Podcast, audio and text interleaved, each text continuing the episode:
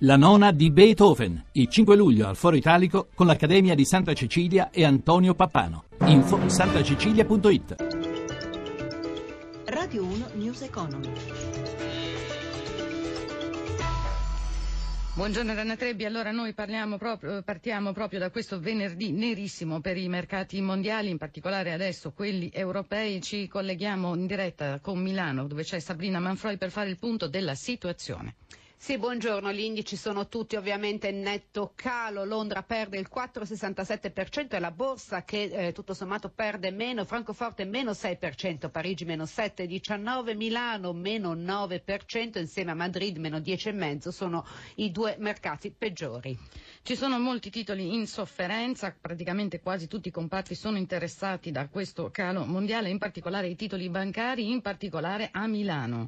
Sì, infatti i bancari perdono in tutta Europa, ma sappiamo che il listino milanese è quello con maggior presenza di titoli del settore. In questo momento sono tornati quasi tutti in contrattazione perché ricordiamo erano quasi tutti sospesi per eccesso di ribasso. Intesa San Paolo perde il 17,8%, BPR meno 16,5%, restano sospesi al ribasso Mediobanca Banca Popolare Milano, così come Banco Popolare e Ubi Banca. Unicredit ancora meno 16%, Generali meno 13%, ma ci sono anche altri titoli oltre ai bancari che segnano perdite vistosi come Mediaset meno 12,8%, Finmeccanica meno 12%, giù anche Telecom dell'11,3%, possiamo dire solo quelli che perdono meno di tutti che è eh, Luxottica meno 1,17%.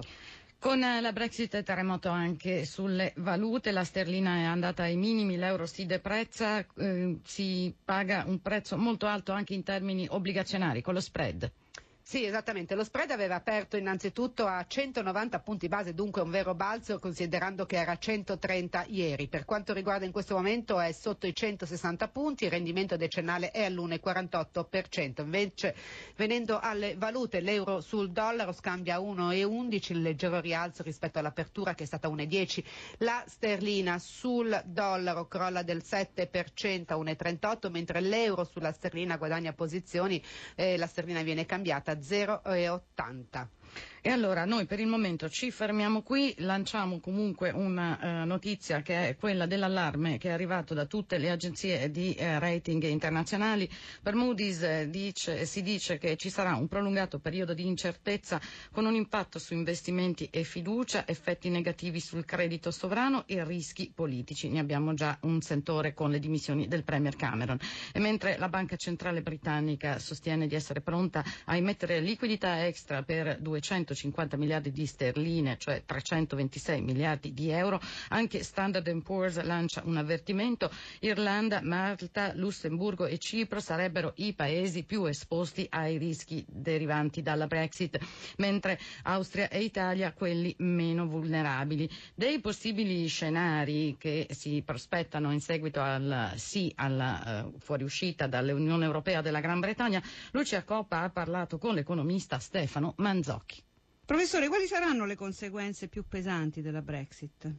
Intanto delle conseguenze sui mercati finanziari che stiamo vedendo che peggioreranno il quadro macroeconomico e quindi purtroppo avremo realizzato uno degli aspetti negativi che potrebbero condizionare la crescita economica dei prossimi anni. Nel medio periodo abbiamo un'incognita enorme che è quella di come regolare i rapporti a questo punto tra la Gran Bretagna e l'Unione Europea e questo è tutto ancora da da capire, da comprendere. A questo punto cosa farà la BCE di Draghi? BCE naturalmente era già pronta a mettere in campo tutti gli strumenti possibili, quindi avremo ovviamente linee di credito, soprattutto per quanto riguarda il mercato interbancario, che è quello che potrebbe più risentire in questo momento della, dell'incertezza. Il programma di acquisti è stato già detto che continuerà in tempo indefinito. La verità è che a questo punto serve subito una manovra fiscale, un impulso fiscale molto forte da parte della Commissione. E le conseguenze per l'Italia? In generale le conseguenze per l'Italia e per tutti i paesi, al di là di quello che abbiamo già detto, riguardano il fatto che stiamo mettendo in, ormai non solo in discussione ma in pericolo il processo di unificazione europea naturalmente. Le conseguenze per lo slancio che l'Europa avrà nei prossimi anni e decenni sono pesanti. Bisogna assolutamente oggi che la Commissione e i governi dei paesi europei diano un segnale forte di dare un impulso nuovo alla costruzione europea, altrimenti il rischio è quello di tornare indietro. News Economy a cura di Roberto Pippen torna alle 17.32 assistenza Cristina Pini, regia Claudio Magnaterra, Dana Trebbi, buon ascolto. Radio 1 News Economy.